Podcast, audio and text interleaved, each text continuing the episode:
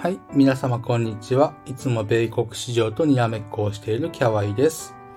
今回の放送では、え今週6月26日週の、え展望をしていきたいと思います。先週6月19日週は弱含みであった米国指数ですが、今週はどうなるでしょうか。曜日ごとに見ていきたいと思います。えまず6月26日月曜日、米国、えー目立った経済指標は特になさそうです。動きそうなものとして、まあもちろんロシア情勢もあるんですが、ビックス、恐怖指数ですね。これがまず動きそうです。それからナスダック総合指数、6月23日が4月25日直近底値、直近安値から42本目であったわけですが、高値決まりであったかどうか、え確認したいと思います。5月24日から、22本目の変化日でもあります。それからこの日動きそうなものとしてドル円、それからリアライズボラティリティが下げ止まったかどうか、確認したいと思います。はい、続きまして6月27日火曜日、この日は経済指標がいくつかありまして、耐久財受注の発表、それからケースシラー住宅価格、えこれも発表があります。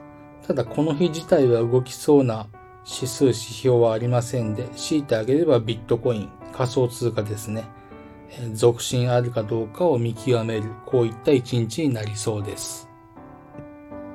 はい、えー続きまして、6月28日水曜日、えーこの日の経済指標といたしましては、えー卸売在庫、米国卸売在庫、それから MBA 住宅ローン申請件数、住宅ローン申請件数、それから原油、ガソリン在庫などの発表があります。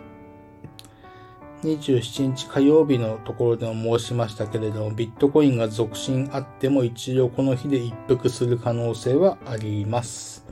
4月14日から76本目。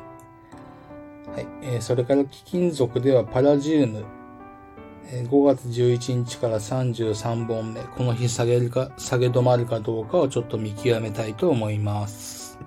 はい。えーそれで大事になってくるのは木曜、金曜日になります。まず6月29日木曜日から参りましょう。えー経済指標は後ほど。この日に大事になってくるものは、ニューヨークダウ、ラッセル2000。まず6月19日の年初来高値から、9本目ということで大事にしたいと思います。ハイイールド債も同様です。えー同じく半導体指数もそうですね。あの方向性、ダウ、ラッセル2000、半導体指数、ハイイールド債、この辺はちょっと9本目ということで方向性を考える上で大事にはなってきます。あとはドルインデックス、え US10 イート、え金利ですね。6月1日から、え21本目。ちょっと大事に考えたいなと思います。え金利自体はいわゆる中断もみを演じております。はい、えー6月30日金曜日。この日の経済指標は、えーミシガン消費者信頼感指数などがあります。で、29、30、ちょっと私、経済指標にはあまり明るくないので、わからないんですが、PCE とか GDP のデフレーターという発表があるみたいです。これらが金利には影響を与えるのではないかなと考えております。それではこの日に大事になってくるものを見ていきましょう。えーまず、ナスダック、S&P500、半導体指数。まあ、半導体指数を2日連続大事な日ですね。もし上に行くんであればちょっと値幅が出そうな感じではあります。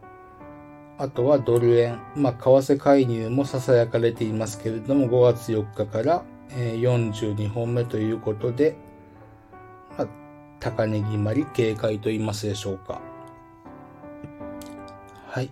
えー、現状の認識といたしましては S&P500 ナスダック半導体指数などは、えー、先週はおしめであったという認識ではおりますけれども、もし今週ですね、続進があるようであれば、一応金曜日の高値決まりは警戒したいところです。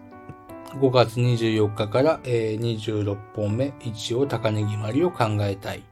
あとはこの日に動きそうなもの2つありまして、1つは、え、原油。4月に、4月12日から57本目。それからゴールド。金ですね。ゴールドの価格。5月4日から42本目。えー、この日までの続落を示唆しているようなチャートには見えます。はい、えー、それから今週ではありませんけれども、ニューヨークダウ等々、まあ、米国指数7月3日を重視しております。えー、7月3日、えー、7月4日が独立記念日で休場日になります。7月3日は現地時間13時までの短縮取引ですのでご注意ください。えー、それからですね、VIX、VXN に関しましては、まあ動くんでしょうけれども、チャートの上ではちょっといつ動くかっていうのははっきりわかりませんでした。貴金属類や、えー、炭鉱のカナリア HYG ハイイールド債からの資金流出、まあちょっと気になるんですよね。